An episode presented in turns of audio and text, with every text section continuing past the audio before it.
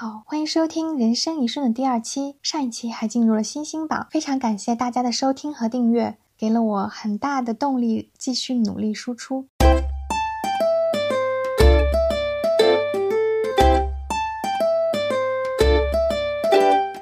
今天想跟大家聊聊关于搞钱的话题。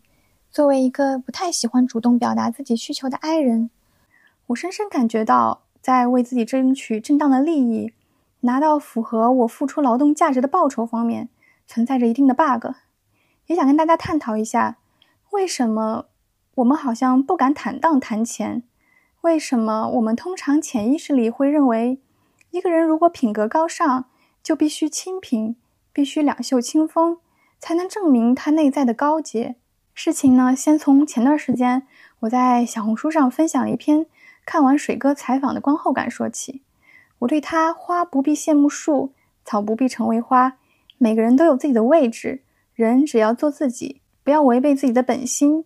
钱不是最重要的，做自己喜欢的事儿，钱自然就会来找你。这些观点非常赞同，并且呢，把这些观点发在了小红书和公众号上。这篇观后感在小红书收获了将近五万人的赞藏，当然，这其中也不乏一些反对的声音。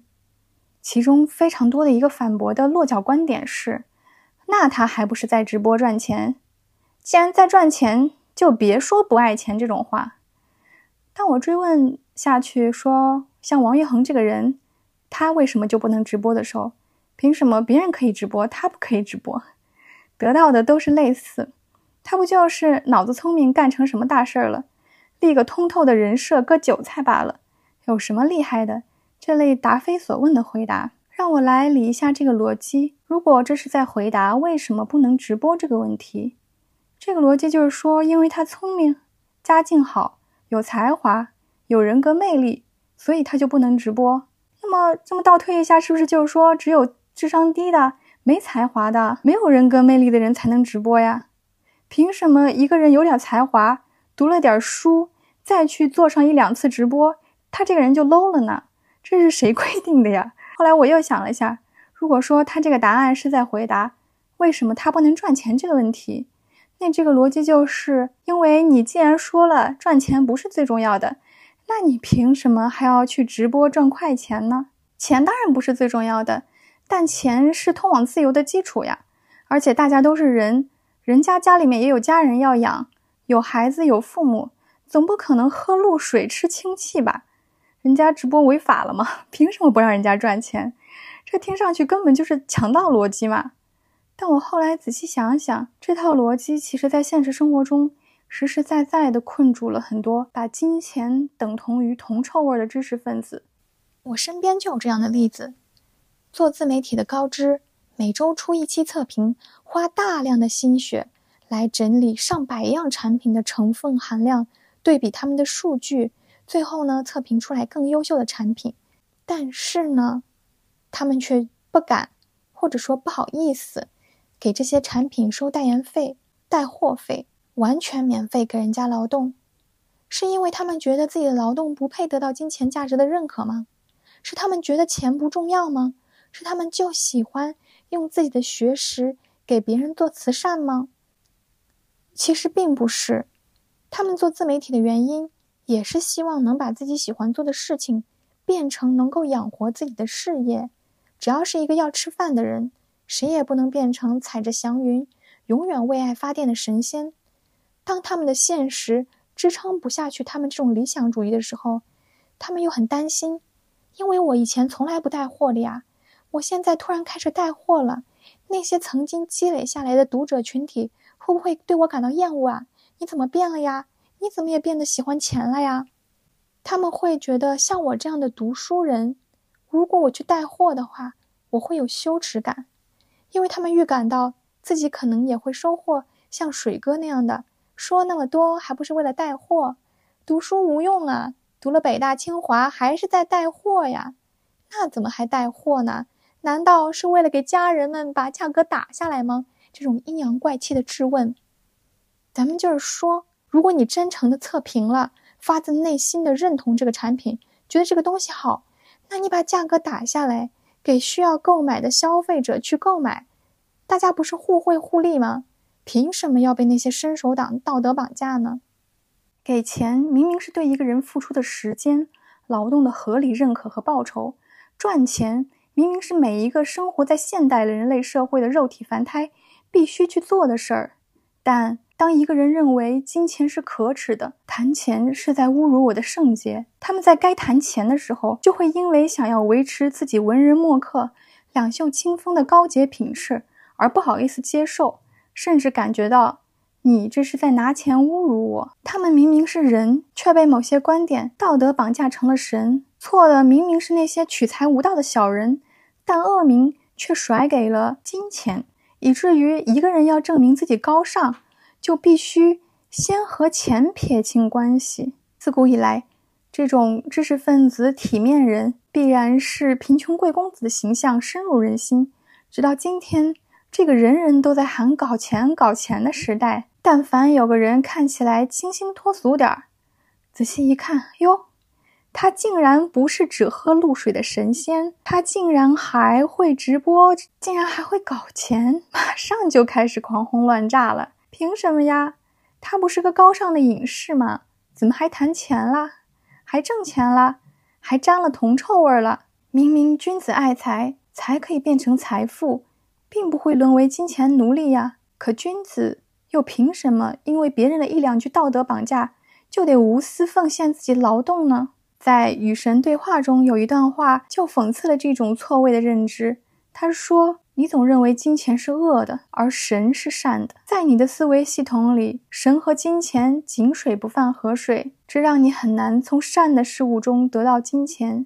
因为如果某件事物在你看起来非常善，那你就会觉得它一定在金钱方面价值很低。事物越善，它就越不值钱。所以这也就很好诠释了为什么王一恒的观点会得到莫名其妙的攻击。因为呢，他的言论看上去是善的。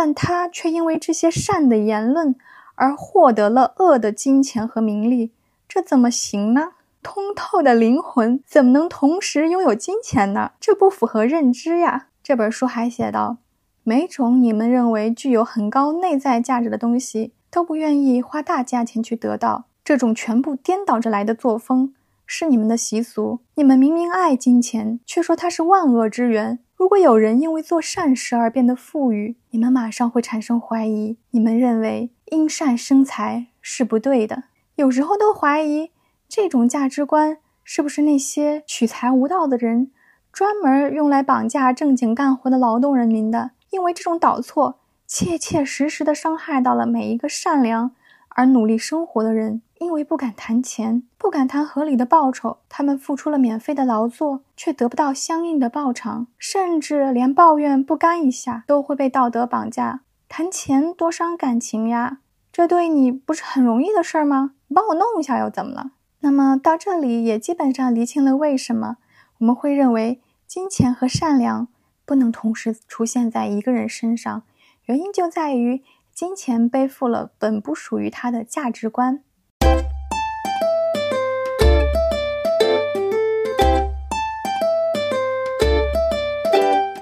除了这种导错的金钱观，困住我们的还有这种导错的金钱观延伸出来的种种道德绑架。就我个人的经历而言，在集体主义的讲究奉献精神的这种传统行业里，其实更容易感受到这种调错对人的炸压。因为你要对抗的不是某一个周扒皮老板，不是某一个脑子有病的领导，而是一整个层峦叠嶂的大结构系统。在做现在的编辑工作之前，我是做老师的。这份工作让我非常深刻的体会到这种导错对人身心带来的消耗。在我离职之前呢，我的一个同事跟我分享过他离职的原因。他比我更早走啊，一个是他的家长对他说：“你是老师，就应该奉献呀”，让他非常的灰心。还有一个是因为。在本职工作之外，我们还需要付出大量的劳动来完成一些形式主义、时尚雕花，但是却一分报酬也没有的活儿。他后来呢，换了一个周六也需要上半天班的私企，但是他本人很开心，因为至少加班有加班费，他的劳动是被尊重的。但当老师的时候，节假日去干活，手脚被热熔枪烫破，是没有一分钱报酬，也没有任何的医疗补偿的。我离开老师这个行业的主要原因，其实也和他差不多。每天至少十一个小时的连轴转，整个人累得要垮掉。还有很多根本无法拒绝的免费加班，真的是领着买白菜的薪水，操着卖白粉的心。虽然孩子的纯真和家长的信任给了我很多的成就感，但是依然感觉到付出与收获太不成正比了。无意义的形式主义杂活太多了。我后来有仔细思考过这个问题，我发现可能所有人的痛苦都来自这种不等价的交换。比如恋爱中的两个人，为什么如果一方一直付出买礼物送东西啊，但是对方不给一点相应的回应的时候，时间长了，付出过多的那一方就会心里不平衡。再比如婚姻中，为什么如果一方在家里全部包揽家务、照顾老人、小孩，另一方熟视无睹、理所当然，那么时间长了，在家里面干活的那个人。也会非常难受，非常憋屈。就算是友谊，如果一方长期热脸贴冷屁股，付出得不到回报，也一样难以维持关系。当然啦，也可以自己给自己道德绑架，说我是个更愿意给予、更愿意付出、更具有善良赤诚品质的人，我乐意为爱发电。但仔细想想，这种美化很多时候都是自欺欺人。一个人长时间的付出。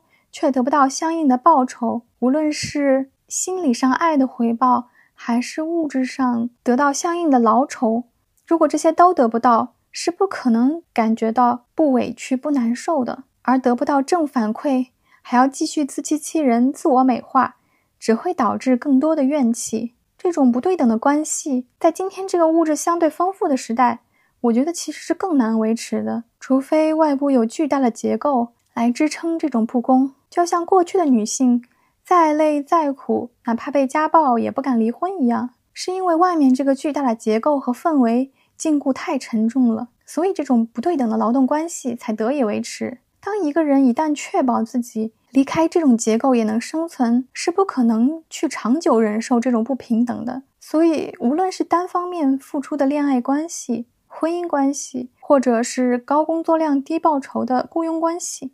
都是不可能长久的。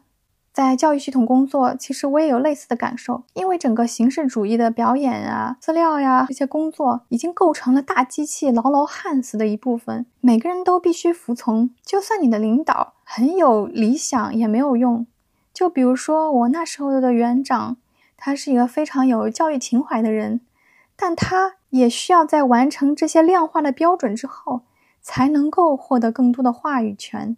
才能够进一步实现他的理想，所以作为个人是没有力量去跟一个很大的机器去对抗的。你要么选择嵌进去，成为其中的一环，要么就干脆放手离开。如果你内耗又不甘的留在里面，只会被彻底磨损。我想我应该就是属于要被彻底磨损的那一类型的人。所以我痛定思痛之后，也辞职来了私企。当然，也不是说私企就更好，还有那么多违反劳动法的私企，不是吗？我也知道有很多学校还是很不错的，老师也可以把主要工作放在教学上，平时也没有那么多的检查呀、演戏的项目，只是我没有遇到罢了。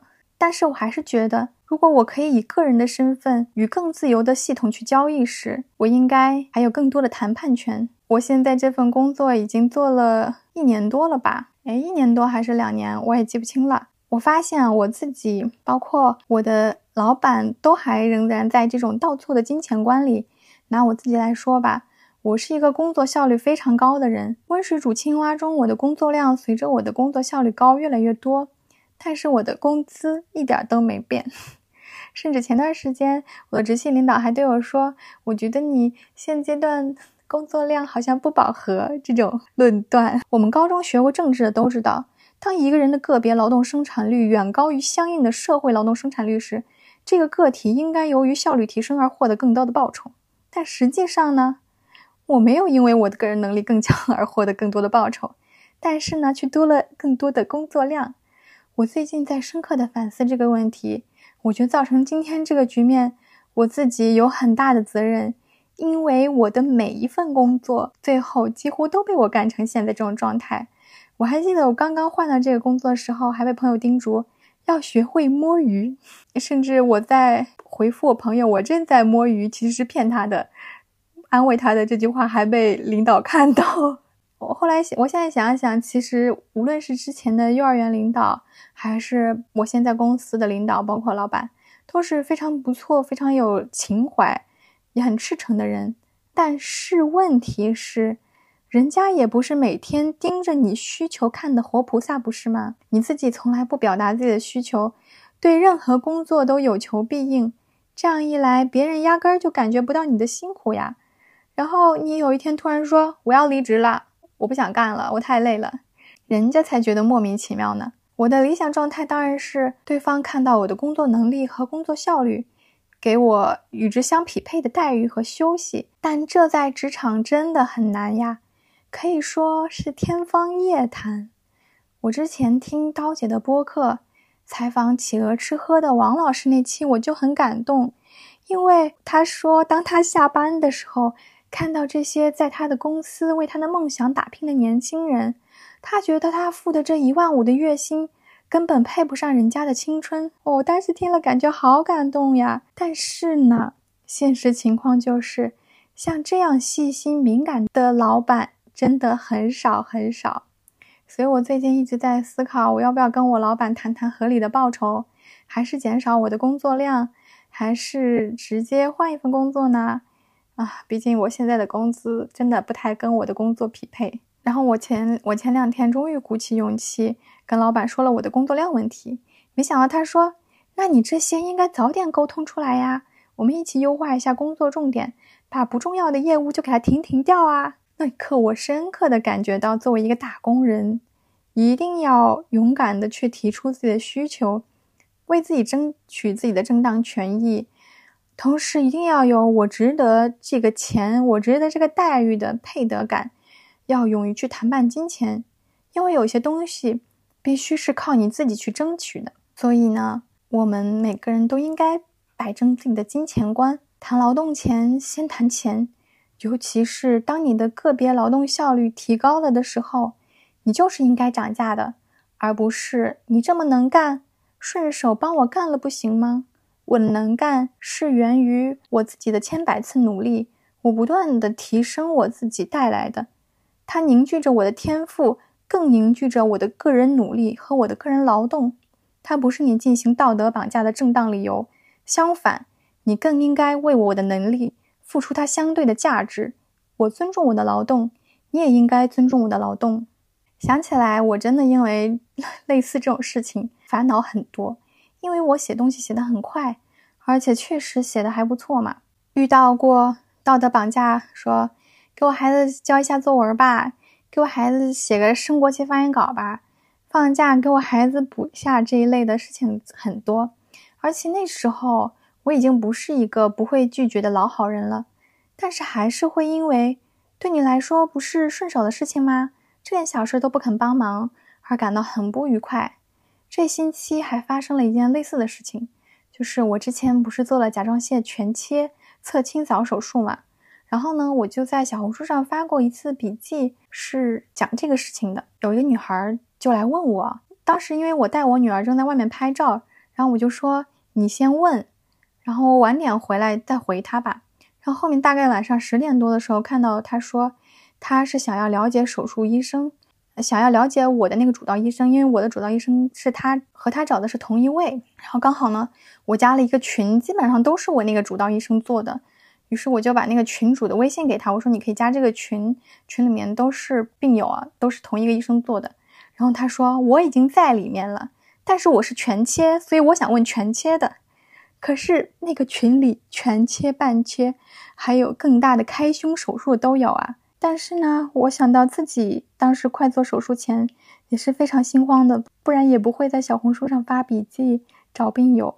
所以呢，我就安慰他说，他只切除不涉及颈部清扫，不会像我这样哑了的，一般都没事儿。然后我还告诉他，我现在声音已经代偿了，没有哑了，并且给他解释了什么叫代偿。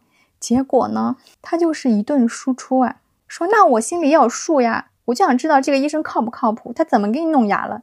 是技术有问题，还是你的手术难度更大？你这哑巴了，他没跟你说风险吗？然后呢，我的脾气也是真好，我就跟他解释说，手术前医生都会进行风险告知的，包括肌肉麻痹、抽筋、胳膊抬不起来、声音嘶哑、霍纳综合症、大小眼等很多风险都会说的。毕竟呢是脖子上的手术嘛，神经那么多，肯定是有风险的。做不做就看你自己考虑啊。医生是没有办法保证手术百分之百成功的。然后呢，他还是不依不挠的问了一些有的没的。突然很神奇的又来了一句：“那你不能说话，一辈子变哑巴啦？”咱就是说，我好心好意回答你，你从头到尾连一句谢谢都没有，但也不至于诅咒我吧？然后我就跟他说。我我前面不是跟你跟你讲我已经代偿了吗？他说代偿啥意思？我说我都跟你已经解释过啦，解释的很清楚啊，就是一侧声带移过来，声门闭合了呀。然后他说，可是你解释的不够清楚，我听不明白，你解释的不清楚不明白呀。我当时就懵了，大姐，你自己得了癌，你自己上点心，自己多学点不行吗？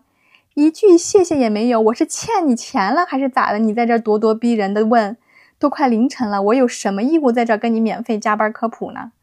那一刻我真后悔，我后悔我共情他了，合着我成他爹妈了。后面他还是在那儿唧唧歪歪的问东问西，还说我是外地请他过去的，我不在乎钱，我问的多就是想知道他靠不靠谱。不在乎钱，那你凭什么免费咨询我呀？还这么凶，好像我欠他钱似的。最搞笑的是，我说十二点了，我要睡。然后他说：“等等，我还没问完。”我真的从来没有见过如此厚颜无耻之人。所以朋友们，如果你是一个直觉比较好的人，感觉到对方的磁场和你不符，请你不要轻易打开共情开关，真的很生气。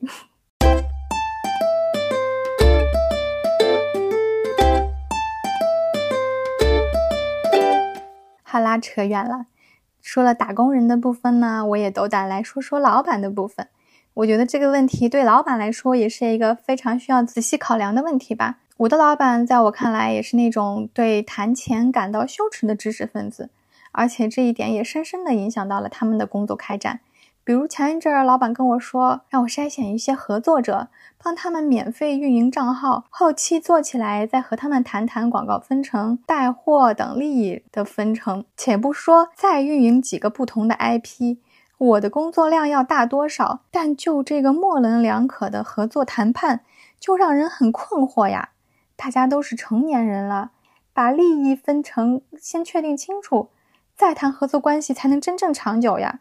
否则，我们拿什么来彼此约束、互相信任呢？你自以为自己很友善、很无私的帮助了对方，等到对方做大了、有声量了、够富贵的时候，就能勿相忘，再来跟你分配利益，这 真的有点幼稚吧？而且，据我了解，我们公司也不止吃过一次这种亏了。前期看起来好像大家很和睦、很扁平，像朋友一样。但时间长了，因为没有提前谈好利益分配，或者在项目进行的过程中没有注意到对方的需求，没有给到人家应得的报偿，然后人家就走了，导致项目突然停摆，这种事情发生了不止一次。所以长期得不到相应回报的劳动关系真的是无法长久的。希望每一个老板在跟别人谈工作的时候，都能同时也清清楚楚的谈谈，你做这个工作。我打算给你什么样的报酬？同样的，在为别人付出劳动的时候，也清清楚楚的提出，我希望能交换什么价值。不要想着我跟你搞交情、谈感情、交朋友。成年人之间把钱谈清楚了，感情才会好吧？明码标价有多重要呢？我举个例子，我小的时候非常讨厌去商店，为什么呢？因为大部分商店的商品是没有标价的。你得问老板这东西多少钱呢？然后老板再看人下菜碟儿，每个人的价格还不一样，以至于最后你买的东西是什么价格，完全取决于你的砍价能力。试问谁不讨厌这种商店呀？尤其是对我们这种不喜欢讨价还价的 I 人来说，这简直就是噩梦，好吗？明明统一定价就能解决的事情，但却因为老板想占便宜。浪费了消费者的时间和精力，而且这种店表面上好像商家占到了便宜，但是呢，实际大批像我们这样的 i 人。可是直接被他划出了用户范围哦，而且勇于长期在这种店买东西的人，他也是很会砍价的，老板也赚不了多少吧。长期来看，并不觉得这种店家能真的占到什么便宜呀。后来慢慢的出现了一些一元店、两元店、五元店、十元店，还有明码标价的超市，真的很受欢迎。到现在，我们几乎看不到哪个商店的商品它是不标价格的。就你想想，如果你现在逛，淘宝、京东、拼多多的时候，你要去买一个商品，它不写价格，你得问客服这多少钱呀？然后客服再根据你的头像、签名、文字的那种语气来判断你是一个好不好惹的人，然后再给你开个价，你再砍，这也太搞笑了吧？根本不可能呀！这也说明了。交易从一开始，双方就拥有相对透明的权利义务关系是多么重要，是生意能做长久的必然条件。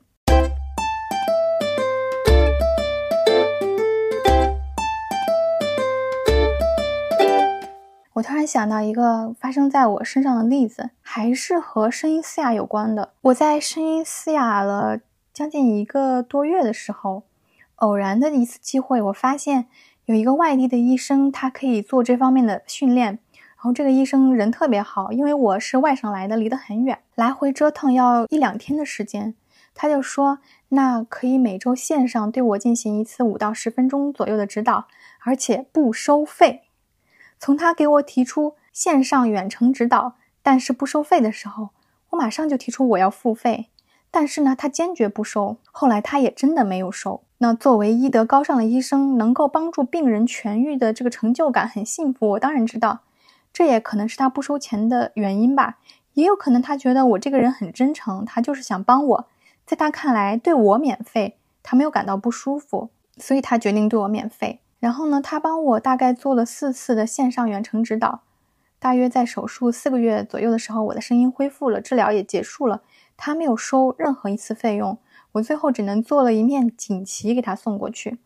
我猜测呢，他可能和我一样属于利他型人格，在他的价值排序上，对金钱的追求排在后面，与人为善、助人为乐排在前面。但是我觉得高宜人性、高利他性人格更应该明码标价，建立好自己的边界，不然的话，很容易为了满足别人的需求。而放弃了自己的需求，为了达到帮助别人，然后牺牲了自己的时间和健康，把自己过分的消耗，甚至还会出力不讨好。因为就算是利他性人格，也是要从利他之后得到正反馈的能量才能开心的。如果是遇到白眼狼，会非常伤心的。他可能就会得寸进尺，说：“你不是医生吗？白衣天使不是要无私奉献吗？你怎么给我才指导了五分钟就挂了？”你怎么没有及时回我信息？所以呢，像知识分子或者医生啊、教师这种所谓的体面职业从业者，我觉得也应该去掉金钱羞耻感，按照市场价格收费。不管对方是否感恩，至少不会有白劳动的那种消耗感。而且，当你收费之后，真的反而还能挡掉一些想白薅人羊毛的小人。对懂得感恩、不想麻烦他人的人来说，收费之后。内心对麻烦打扰他人的抱歉感也能少一点。就拿我来说吧，我是一个懂得感恩的人。当他说不收费之后，我就不好意思打视频给他，还是他主动联系我，询问我的恢复情况，给我约时间让我跟他视频的。我不敢打给他，是因为我觉得我真的不应该占人家的便宜。而且，就算他这么主动的来找我，但在练习过程中我有什么问题，我其实也不好意思去问他。因为我没有给他相应的劳动报酬，我不好意思麻烦他，所以我郑重的认为，无论你是从事任何行业，哪怕是医生、教师这一类传统上我们认为应该是无私奉献的职业，也不要被这个绑架。合理的收费、大方的谈钱是没有任何问题的。最后，希望大家都能成为金钱的主人，俗称金主，搞钱无罪。下期见喽！